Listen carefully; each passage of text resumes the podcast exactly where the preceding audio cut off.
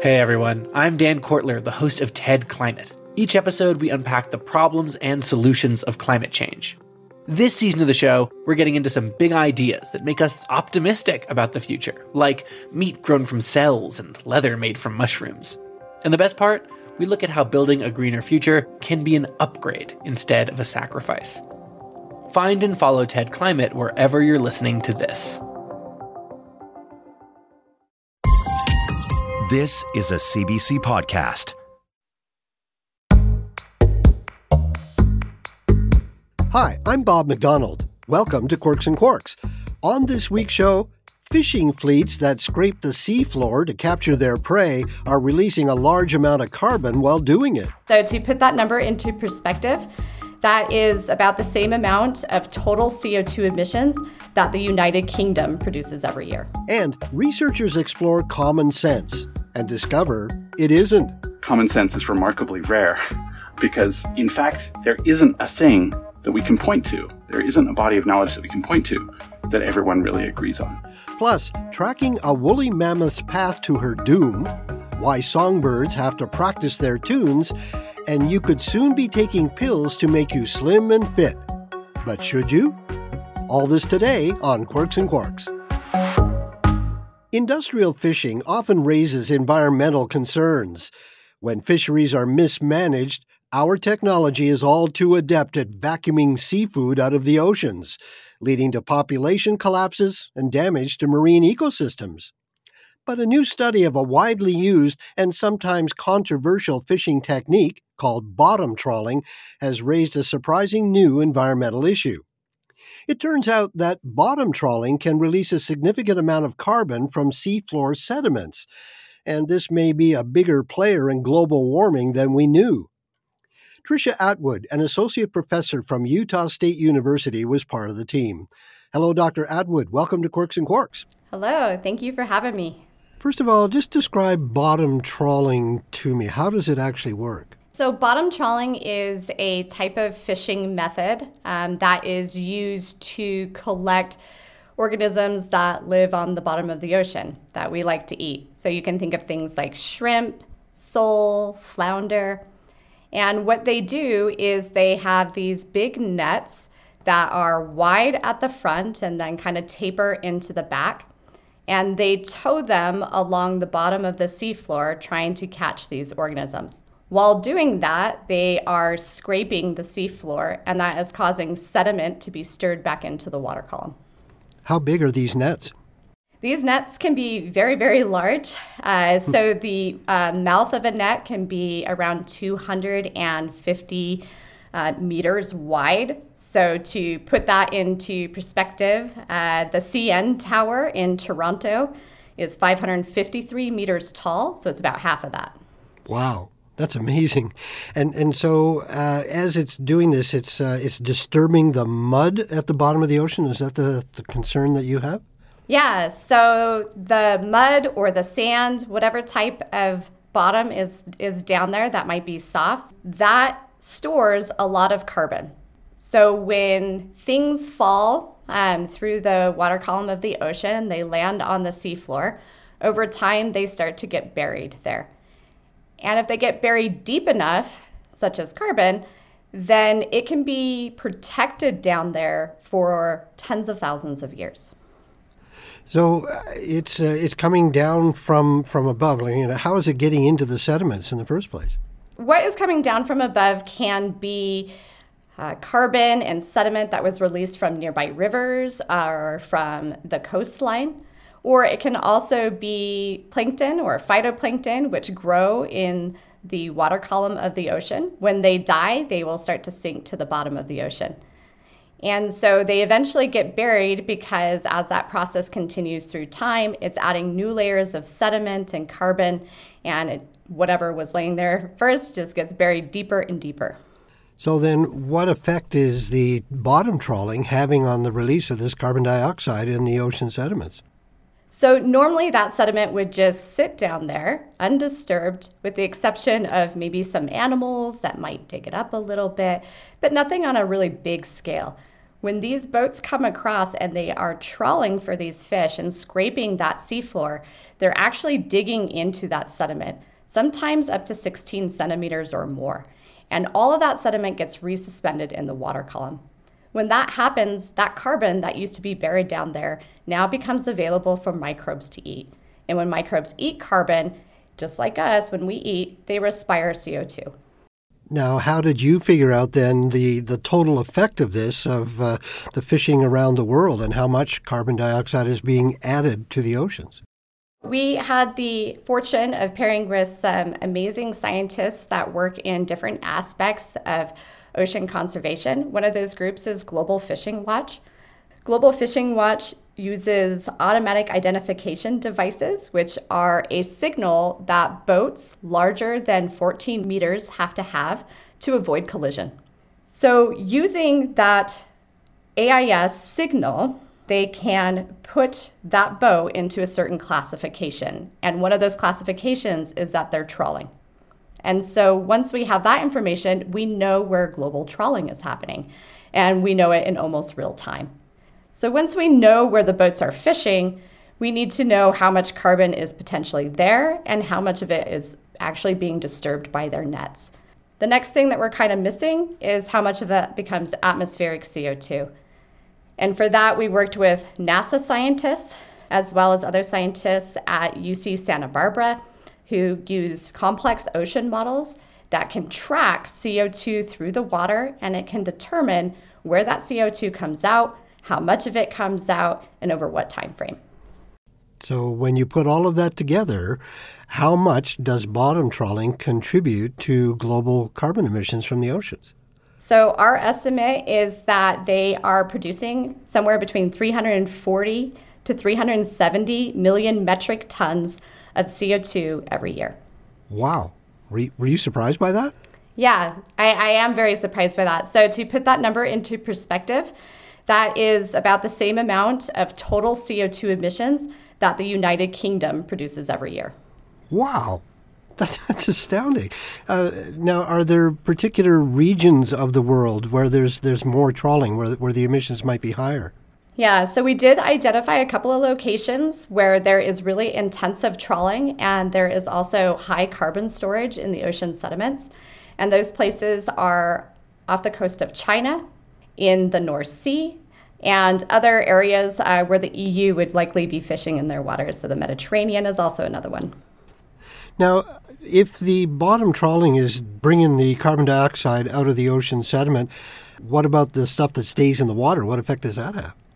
So, about 40% of it will remain in the water. It can have different effects. One of it is that it doesn't really influence anything other than it reduces the capacity for the ocean to take up more CO2 because if you add CO2 there, that space isn't available anymore. And the ocean is one of our most important carbon dioxide sinks. The other thing that can happen in places where you have enclosed seas, so we think about it like as the Mediterranean, where it's not big and open like the Atlantic, is that that CO2 can potentially create localized acidification. And what does that do to the marine life? Ocean acidification is known to be very disruptive to marine life. If it is significant enough, it can start to dissolve the shells of organisms. So think of crabs or clams. It can disrupt their um, reproductive uh, cycles. And if it is high enough, which our, our studies aren't suggesting that the, the CO2 would be high enough to uh, hit these types of acidity levels, but it can outright kill organisms. Dr. Atwood, thank you so much for your time. Well, thank you so much for having me. It's been great.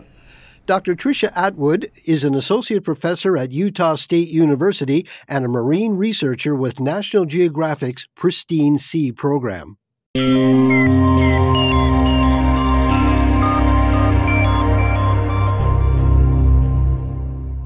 Few animals loom quite as large in our collective imagination as the woolly mammoth. But there's still much to learn about this iconic Ice Age pachyderm. Researchers at the University of Alaska Fairbanks are hoping to change that with a recent study of a 14,000 year old mammoth tusk found in Alaska. Working with the Healy Lake Village Council and researchers at McMaster and the University of Ottawa, they have used information divined from the tusk to track the mammoth's movements across northwestern Canada and Alaska. And this gives us new insight into the mammoth's lifestyle and relationship to humans. Dr. Matthew Wooller is a scientist at the University of Alaska Fairbanks. Hello, Dr. Wooller. Welcome to the show. Thank you for having me today. I really appreciate you taking the time. Now, first of all, tell me about the tusk that you worked with. How was it found? Yeah, so that uh, tusk was found from an archaeological site in interior Alaska uh, back in the 90s, and it was found alongside a very unequivocal evidence of early people.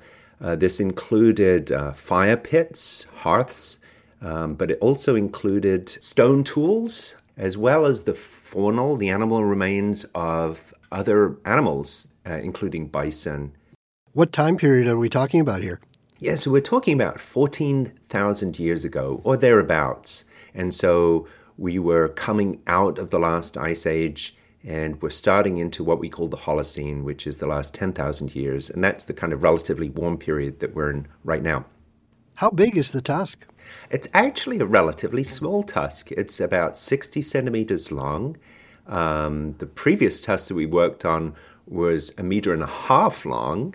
There are tusks that I'm working with in the University of Alaska Museum of the North's uh, collection that are over two meters long. Um, there's some really massive. Some of them are so big, in fact, I can fit my bald head inside their pulp cavity. They're so so big. Well, how did you go about studying this small one? The first thing that we started to do was to split the tusk. So um, I'd like you to imagine that a tusk grows in, in a way a little bit like the way I like to describe it. It's a little bit like taking a pointy ice cream cone and then taking a fresh ice cream cone and without the ice cream in and just sticking it inside the previous one. And then taking another ice cream cone and sticking that inside that previous cone. And that's how a tusk is grown on an almost daily basis that gradually builds up to create this 60 centimeter long tusk.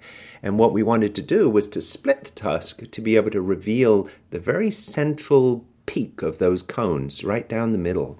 And that, that line right down the middle is, in fact, the timeline of the entire life of that mammoth. I see. So it's a, sort of the tusk version of tree rings in a way. You're getting the history of the tusk. Yeah, that's a good analogy, actually. Um, we cut it in two pieces lengthwise, but if you were to cut it acrosswise, you'd actually see a whole series of rings like a tree. Mm-hmm. What kind of analysis do you do once you have it split like that? We did a whole bunch of analyses on that tusk along that lifeline. Um, it included the elements strontium, carbon, nitrogen, oxygen, and also sulfur isotopes as well. The key one uh, for determining movement patterns was strontium isotopes. And for that, we actually use a laser. We, we fire the laser along that line right down the middle and uh, measure the isotopes of strontium. We generate a wiggly line. And from there, we take that data and we know where the mammoth died. And so we take that wiggly line and we back calculate how can we solve for that wiggly line by working backwards and comparing it to a series of isotope maps that we have for uh, Alaska and for the Yukon. And we, we figure out what the most likely pathway that solves for the exact wiggly line that we produce along the lifespan of that, uh, of that mammoth. So that's how we generated the map of where Elma UGE, which is the, um, the formal name for this mammoth, shortened to Alma for short. That's how we figured out where Elma uh, moved. So, where did Elma go? She actually moved over a large distance from north of the North American ice sheet in the Yukon, uh, where she spent her juvenile years, her early years growing up. Uh, she then subsequently moved northwest up to what's called the Brooks Range of Mountain, and she did that over a few years. And then she came down to interior Alaska and spent uh, her last three years in and around the region where she eventually uh, died. And wow. she that was about three years. So in total, she's a 20 year old adult uh, female mammoth. Were you surprised when you saw how far she wandered? That wasn't the most surprising thing to me um, because we'd previously measured a male woolly mammoth um, from Alaska that was from 18,000 years ago. That mammoth moved pretty much all over the unglaciated region of Alaska. And we, we straightened out his wiggly line and calculated he could have navigated all the way around the Earth twice. um, so, so the distance wasn't the exciting thing. What struck me was the pattern that we saw, because what immediately sprung to our minds was that she ended up dying and spending the last three years of her life in a region with the highest density of the earliest archaeological sites. And so it looked to us immediately like people were situating their hunting camps in regions where it looked like mammoths were frequently uh, turning up. Ah, so it's not like the mammoths were following the people, the people were going to where the mammoths were. Yeah. What was the cause of her death? It's almost certain uh, that she was she was hunted we have no evidence that she was malnourished. She was she looked like she was a healthy mammoth when she died in the prime of her life at 20 years old. Seems to indicate that Alma um, was uh, died from being hunted. Wow. I'm just trying to picture that because mammoths are large animals. It must have been taking a lot of courage to try to bring down an animal that big. yeah, almost almost certainly. The technology these uh, people had could certainly um, take down a, a woolly mammoth. Very lethal. Now, just one last thing. There's been talk about the possibility of cloning and bringing the woolly mammoth back from extinction. What are your thoughts on this? Well, I should uh, tell you first of all that I'm actually on uh, the advisory, the scientific advisory board for one of the leading research companies, bioscience companies, uh, called Colossal, uh, that is actually trying to de extinct uh, the mammoth uh, my opinion on, on this is that if and when we do bring back the woolly mammoth, it's going to be pretty critical that we have this type of research, figuring out herd structure, figuring out movement patterns, because uh, you really need to know some of this fundamental ecology of mammoths uh, if you're if you're thinking about doing that. Dr. Wooller, thank you so much for your time. Bob, it's been a real pleasure. I really appreciate you uh, reaching out to me. Thank you so much. Dr. Matthew Wooller is a scientist at the University of Alaska Fairbanks.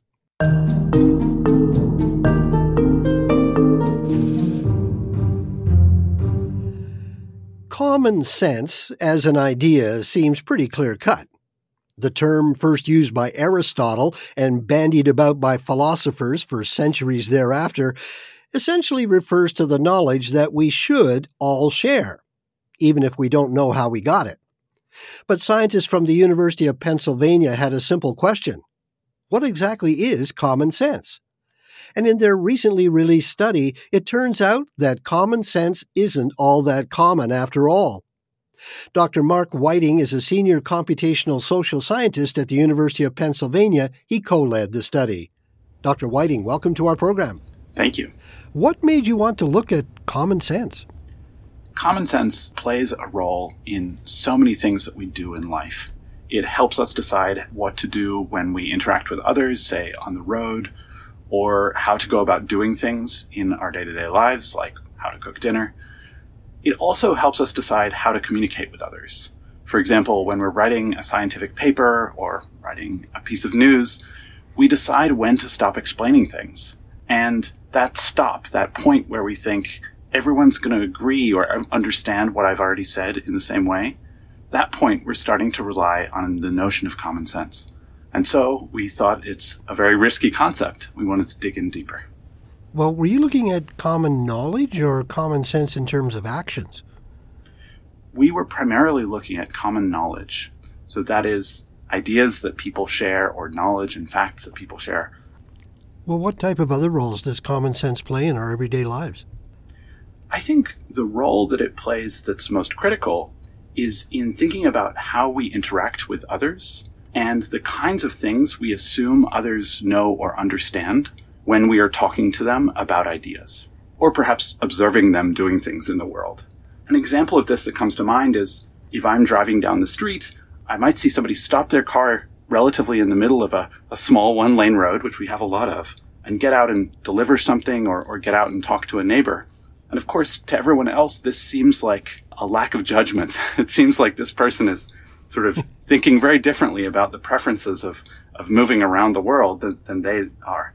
However, those same people will go and do it themselves a few minutes later when, when it's uh, the right thing for them to do or, or the thing that they think is the right thing to do at the time.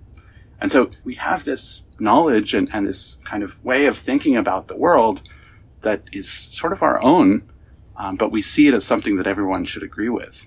Uh, and that's where, where the trickiness gets in around common sense. Oh, I see. If I believe something, I assume everybody else believes the same thing. At, at least for some things, exactly, yeah. Yeah. well, how exactly did your team test whether common sense was common? Exactly. So we looked at a large number of examples of things that we had found or created with the help of online participants as being examples of common sense. So that is to say that everything that we looked at is something that somebody somewhere had said was common sense. And then we asked a large number of people to answer two main questions about each of these items. One of the questions was whether or not they thought that item was true. Um, something like, you know, is 2 plus 2 equal 4? And most people answered, yeah, I think that's true. Then we asked them another question, which is, do they think most other people think it's true? And of course, with something like 2 plus 2 equals 4, most people also think most other people think it's true. And then we compare those two answers systematically across the data. And then we checked, did most other people actually say what I thought most other people would say? And this gives us this idea of common sensicality, sort of my awareness of the common sense of a group. Well, besides the uh, 2 plus 2 equals 4, can you give me some other examples of statements that you made where you asked, does this make common sense? Sure. So, so they, they covered many different categories from things like philosophy and religion to science and technology and sort of everything in between. Um, some examples might be things like triangles have three sides, uh, or something more sort of uh, opinion oriented, like we should care for senior citizens as part of society. So, when you put all of this together and you finished your survey, what did you find? We found that, of course, different kinds of knowledge had very different levels of commonsensicality. We also found that between people, there were many fewer differences than you might expect in the average level of commonsensicality. So, for example, it wasn't the case that some people, let's say older people or better educated people or richer people, had more common sense. They were all pretty much equal. Uh, and the only distinguishing factor that really showed a strong trend as differentiating people was their ability to read other people's emotions using something called the reading the mind in the eyes test, which is a standard psychometric instrument for evaluating social perceptiveness. And that ended up being predictive of more common sensicality. But in the vast majority of our demographic uh, data, we don't find anything predictive about this. So what this says is that ideas, things like the actual facts that we're, we're judging, do have a lot of difference and depending on the kind of fact, you see very different kinds of common sense. But on the other hand, people tend not to have as much difference, at least in this capacity. So, how common then was the common sense? Well, what this really means is that our traditional idea of common sense is that perhaps many people share many common beliefs. But as it turns out from our data, it shows more that any two people may share a lot of beliefs, but as that group gets larger, the number of shared beliefs diminishes to an infinitesimally small portion of the population. Uh, and so you, you, you, quickly get a situation where there's basically no common beliefs or, or, or no large set of common beliefs with a population. And this is why we say that common sense is remarkably rare because in fact, there isn't a thing that we can point to. There isn't a body of knowledge that we can point to that everyone really agrees on. Hmm. Why is it important to know the role of common sense in our society? There's a range of situations where today we assume that people understand us. And we assume that what we do and what we think is meaningfully representative of what others do and what others think. And I think that turns out to be a lot riskier than people realize. Often the things that we are clear about, we're great at doing, right? We, we can communicate very carefully about the things that we think are important. I think the challenge with common sense is that it is inherently uninterrogated. It's the things that we don't think that are important, that we overlook in our assumptions about what other people believe. So I, I, think there's also sort of a ripe opportunity to improve the dynamics around discussing ideas in society under the realization that probably things that we think everyone believes aren't quite there. Dr. Whiting, thank you so much for your time. Thank you. Dr. Mark Whiting is a senior computational social scientist at the University of Penn. I'm Jordan Heath Rawlings, host of The Big Story. For six years now, we've been telling one story a day, every one of them about something that matters to Canadians. This spring, though, we're going deeper. The Big Story presents Pay Dirt, the inside story of Ontario's Greenbelt scandal. From political games to stag and doe parties, endangered species, RCMP investigations, and Las Vegas massages, you will hear the full story. The Big Story presents Pay Dirt New episodes every Monday, and you can get them all by following The Big Story wherever you get your podcasts. Pennsylvania. I'm Bob McDonald, and you're listening to Quirks and Quarks on CBC Radio 1. Coming up later in the program, scientists are developing new drugs to substitute for diet and exercise, and the results are just super. This mouse has been running continuously without stopping for nine freaking hours. I'm pretty sure that this is the longest running mouse in the history of mice. You know the ancient joke. How do you get to Carnegie Hall? Practice, practice, practice. Expert singers in every genre, pop, classical, and jazz, all develop their incredible voices through training. Hours of practice working on their breathing and hitting those high and low notes every day.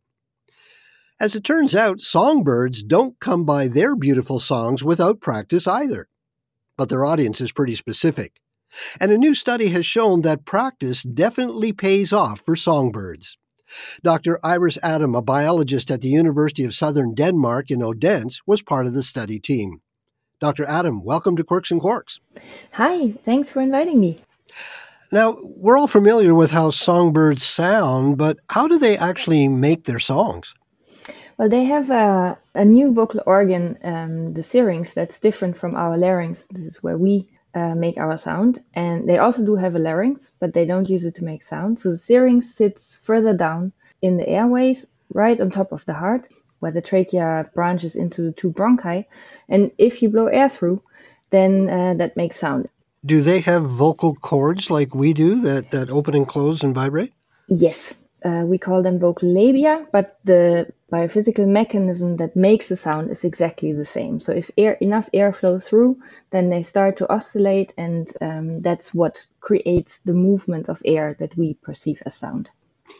they can also make really loud sounds. Yes, they're really good at that. And also they have uh, they have two voices actually. So we only have one. We have one pair of vocal folds, and they have two. And in some birds, you can actually hear that. Now, what were you trying to understand about songbird vocals? Uh, so what we tried to figure out is whether the muscles that sit on the vocal organ on the syrinx, whether they need training to attain their extreme performance. So in adult birds, these muscles are the fastest that we know of in vertebrates. They contract 10 times faster than, for example, our leg muscles. And from a previous study, we knew that this develops with age. So as the birds get older and learn to sing, these muscles get faster. And so our question was very simply like, how does that work? Why do they get faster? And our main hypothesis was that it's exercise.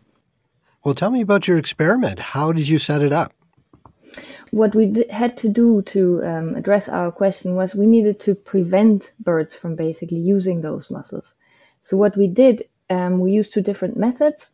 One was a small surgery where we disconnected the brain from the muscles, basically. So, we cut the nerve so that the muscles would not receive any any action potentials anymore from the brain.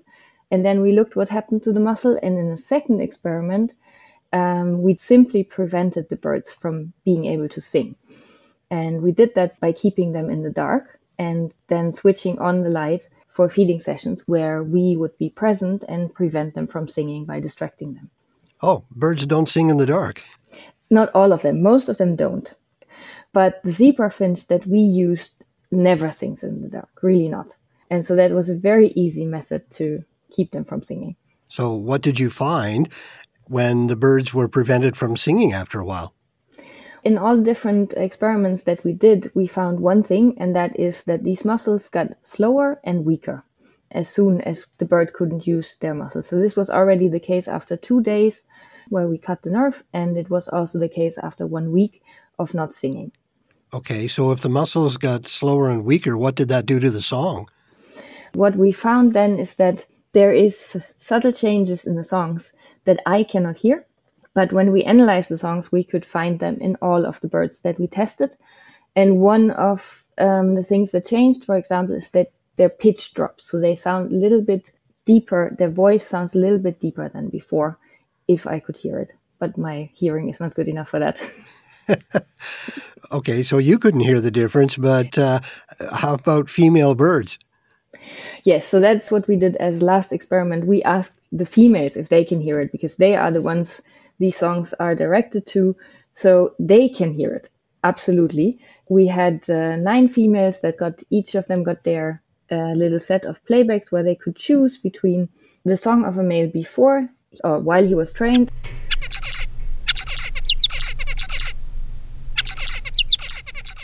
And the song of a male after he couldn't sing for a week.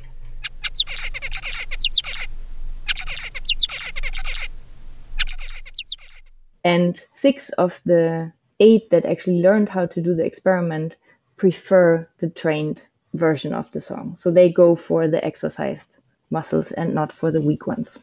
Wow. So, so why do you think the females would prefer the uh, the better song? It tells them that the male had a good time in the past two weeks. That he had a lot of time to sing, and he wasn't sick. He was in a good place. He could find food, because in birds as soon as they are sick, they stop singing. When they can't find food, they stop singing or they sing less. When there's not enough water around, they sing less. So anything that is sort of a bad condition will make them sing less. And so she can judge just from hearing whether he is healthy and happy and whether there's enough food around and stuff like that. Wow. So when we see birds just sitting there sort of tweeting away on their own, they're not just trying to attract a mate, but they're practicing and exercising. That's what we think, yes, because they have to do it to be ready for the situation where it counts. Well, how do songbirds' vocal muscles respond to so much training under normal conditions? Well, typically they are super fast, and that's what we call them, and they produce very low forces. So that's different from how our leg muscles respond to training. So if you go to the gym and train your your legs, then they will get slower or those muscles will get slower and they will get stronger. And in these birds, in these vocal muscles, when the muscles are getting trained, they get faster and they also get weaker. And that sounds weird now.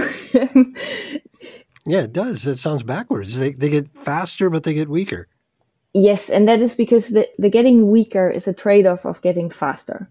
So if muscles contract faster, they can pr- produce the same force as when they were slower.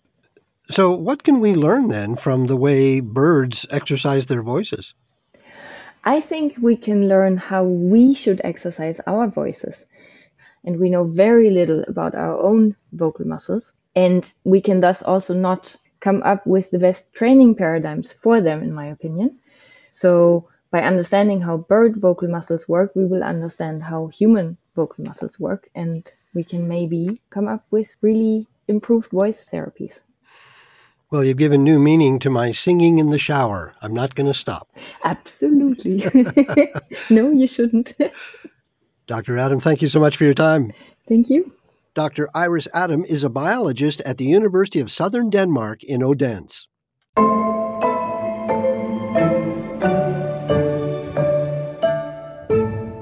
It was the moment when weight loss drugs went mainstream. Everybody looks so great. When I look around this room, I can't help but wonder Is Ozempic right for me? At last year's Oscars, Jimmy Kimmel's joke made it clear that everyone was talking about, if not actually taking, these new pharmaceuticals called GLP 1 agonists. And they do appear to be wonder drugs.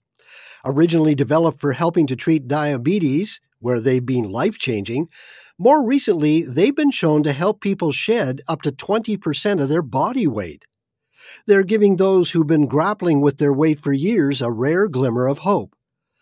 But of course, they're also being used in some cases by those in search of a quick fix, substituting for a healthy lifestyle that includes a better diet and regular exercise. And these aren't the only drugs that could compensate for our modern sedentary lifestyle. There are also new pharmaceuticals currently being investigated that could help reproduce the benefits of exercise chemically. No sweat, heavy breathing, or hard work necessary. Just take a pill. But can and should we pursue better living through pharmacology? To understand this better, let's first start with a look at this breakthrough class of GLP 1 drugs that can help with weight loss. They really have been a major scientific achievement. Last year, the prestigious journal Science designated it the 2023 Breakthrough of the Year. This year, we selected what are known as GLP 1 receptor agonist drugs. These are a class of drugs that are being used very successfully to treat type 2 diabetes and especially obesity. This year in particular, what got us especially excited is that the drugs also have been shown to reduce the risk of some health problems that are associated with obesity, like heart attacks, strokes, and the symptoms of heart failure.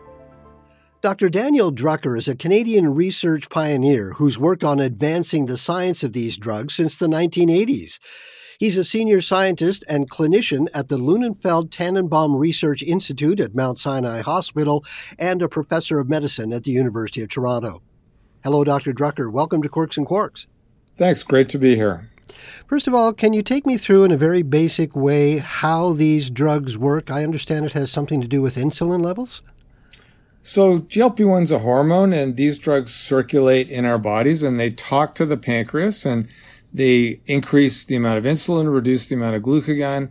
That helps lower blood sugar, and they also slow the rate at which food moves along through our stomach, and that helps reduce the rate of blood sugar. And they also talk to the brain and simply send signals to our brain that says, you know what? You're just not hungry. You don't need to eat as much. And that's how they work. What are some of the potential benefits beyond type 2 diabetes and obesity that scientists have started to see with these drugs?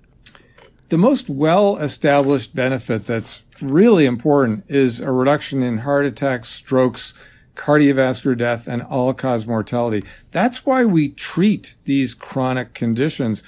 Most people won't, you know, be overly ecstatic just by lowering their blood sugar or by losing some weight. That's nice. But if you tell them, you know, you have a 20% lower risk of dying, that's really important. And that's the major benefit of these medicines. Now, what other chronic conditions can it deal with? So it's being explored in a number of situations. We just saw a recent press release from one of the companies suggesting that there's a reduction in the rate of kidney disease. There are trials underway in people with addiction related disorders, metabolic liver disease, Parkinson's, Alzheimer's, peripheral vascular disease. So there's quite a, a large number of chronic medical conditions where this medicine is being explored. It almost sounds like a miracle drug here. I'm reminded of the old snake oil side. You know, people back who said, "Oh, I've got the, the elixir. This will fix everything that's happening." It, it, it almost sounds too good to be true. Yeah, I think we certainly don't expect that all of these indications will prove to be benefited by the use of GLP-1. We have to be cautious and wait for the data. But as a reminder, you know, we've had these medicines for 18 and a half years for type 2 diabetes, for about 10 years for people with obesity. So we've learned a lot about how they work and the safety.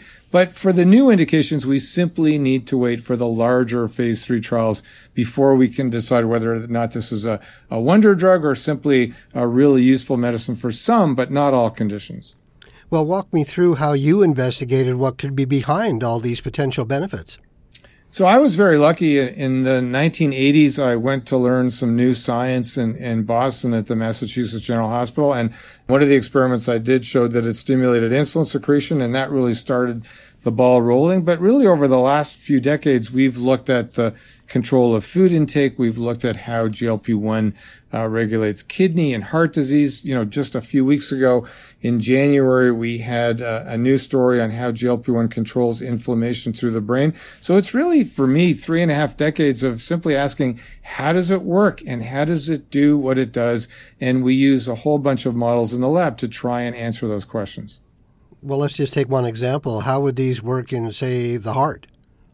So we know that what GLP-1 does is lowers blood pressure. It lowers the amount of fat that your uh, gut releases after you eat a meal. It has receptors directly in the heart that seem to be beneficial when activated. It lowers inflammation in the heart. And one can also lose weight and have indirect benefits in the heart. So I can't give you a single uh, direct mechanism that explains everything, but there are probably four or five ways that it improves the risk of having heart disease. How widely do you think these drugs should be prescribed for otherwise healthy people who just want to shed some pounds? Well, you know, as I think you and your listeners know, we have a, a, a, shortage of these medicines now. The main manufacturers, Novo Nordisk and Eli Lilly, I think were caught somewhat unaware of the tremendous demand and they're building new expensive plants, but this takes billions of dollars and, and, years for the plants to come online. So right now in many countries, it's difficult to find these medicines. And so if we know these medicines primarily benefit people with type 2 diabetes and people with uh, heart disease and people living with obesity and heart disease, that's really where we should be focusing our current attention. You know, at some point in the future, if we have an unlimited supply of these medicines and we have really good data about how to use these for weight loss in other populations, that's great. Let's have those conversations.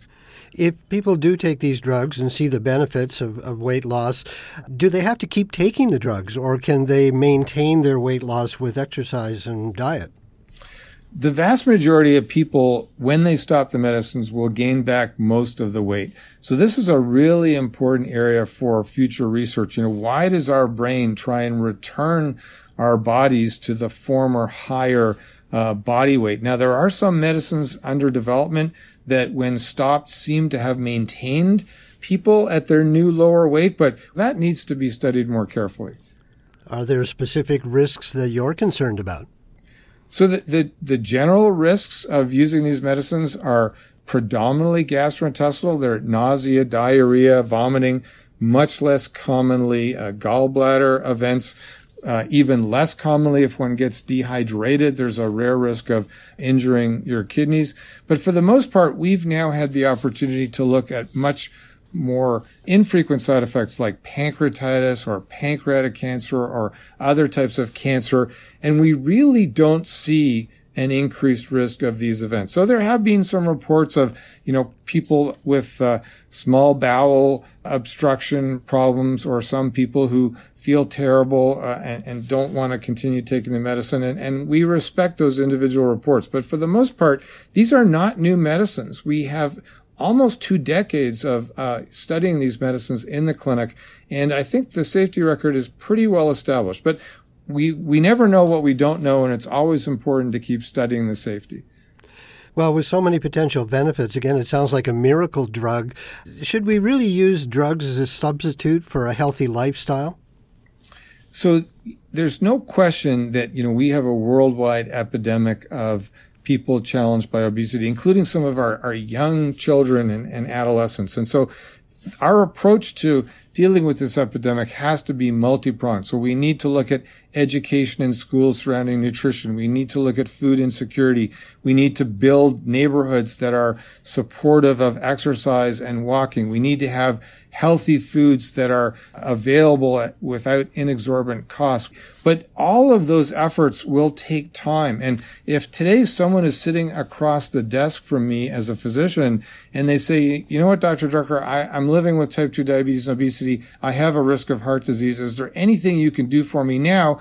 We now have very powerful GLP-1 based medicines that can help people in ways that we couldn't before. So GLP-1 is not the solution. We can't throw away our ongoing efforts to really look at this issue across society, but it's a new effective tool that will really improve the health of many individuals. Dr. Drucker, thank you so much for your time. My pleasure. Dr. Daniel Drucker is a clinician scientist at the Lunenfeld Tanenbaum Research Institute at Mount Sinai Hospital and professor of medicine at the University of Toronto. Now, these GLP 1 agonist drugs have been around longer than many people realize. They were first approved here in Canada more than a decade ago to treat type 2 diabetes. But a new and different class of drugs aimed not at helping with weight loss but a duplicating the broad effects of exercise may be on the horizon. Drugs like this could have powerful therapeutic effects for people who, through disease or disability, can't reap the wide ranging physical and mental benefits of physical activity. But for the rest of us, well, we'd like to be fit as well as slim. So would you take a drug that could give you most of the benefits of exercise without actually, you know, exercising? Dr. Ronald Evans from the Salk Institute in La Jolla, California, has been working on this new class of drugs. Dr. Evans is a professor of biology and the director of the Salk Institute's Gene Expression Laboratory. Hello and welcome to our program. Hi, thank you for inviting me. Now, first of all, how does exercise itself work to make us healthier? Well, we're designed uh, as people to move in our environment. And so that is the basis of exercise, whether it's walking, jogging, running, picking things up, weightlifting, that sort of thing. We are good at moving in our environment and manipulating our environment. And it is really part of who we are. But in the modern era, there's a lot more sedentary behavior. And with that becomes increased weight uh, and obesity and it changes the whole nature of our health. And so, understanding what exercise is, and it's a series of genetic circuits, one of the things that we study, and how we turn those on and off. You do that naturally by running or jogging. And if you don't move, those circuits are quiet. So, we have a way of genetically uh, tapping into that network and turning these circuits on and off. We like to see if we can get some very healthful benefits from this. And so that's the kind of area that we are trying to develop. So, which of these circuits that you're talking about are you trying to tap into to get some of the benefits of exercise without actually doing the exercise? So, one of the observations that we made, and I think in 1995, that we discovered a particular master gene in our bodies that's designed to promote energy burning. So that activates the gene networks that are involved in energy consumption that are the same networks that you would be activating when you're actually exercising or when you're running or taking a brisk walk. But uh, because we identified the master regulator of those circuits, we're able to develop a drug that actually hits that particular regulator it's called PPAR delta. And so we can make small molecules that can interact with those circuits and activate them in a way that would naturally be activated by actual physical exercise. Now, I know that you've tested this extensively in mice, so tell me about the moment when you realized just how powerful a drug like this could be. Well, that's a great question. And it was a rather crazy observation because we thought that it would just burn down fat and it would be a way of burning energy. But to burn energy, you're activating the tissues that are designed to burn energy and they mobilize the energy from your adipose depot and, and distribute nutrients around the body. So when we flip that genetic switch, first there was a significant increase in the ability of the mice that received the drug to run on a mouse treadmill. And mice can run for about an hour without stopping. But we found that in our initial studies that the mice that got the drug ran for two hours, no training. And so then we started training mice. You can train mice and they'll they'll adapt and they'll begin to run longer. And the same thing, if we give more of the drug, they begin to run longer. so, what was the longest that you got a mouse to run? Uh, I had one of my postdocs who went in at 3 p.m. in the afternoon to put his mouse on the treadmill. And at six o'clock, he called his wife and just said, you know, just go ahead and have dinner. The mouse still going. And then at eight o'clock, he said, go ahead and put the kids to bed. The mouse is still running. And at 10 o'clock, he told her to go to bed because the mouse is still running. and now it's midnight. This mouse has been running continuously without stopping for nine freaking hours. I'm pretty sure that this is the longest running mouse in the history of mice. That's astounding. Now, we know that exercise has a lot of benefits throughout the body besides just losing some weight. What are the range of benefits that you've seen targeting this system with the drugs?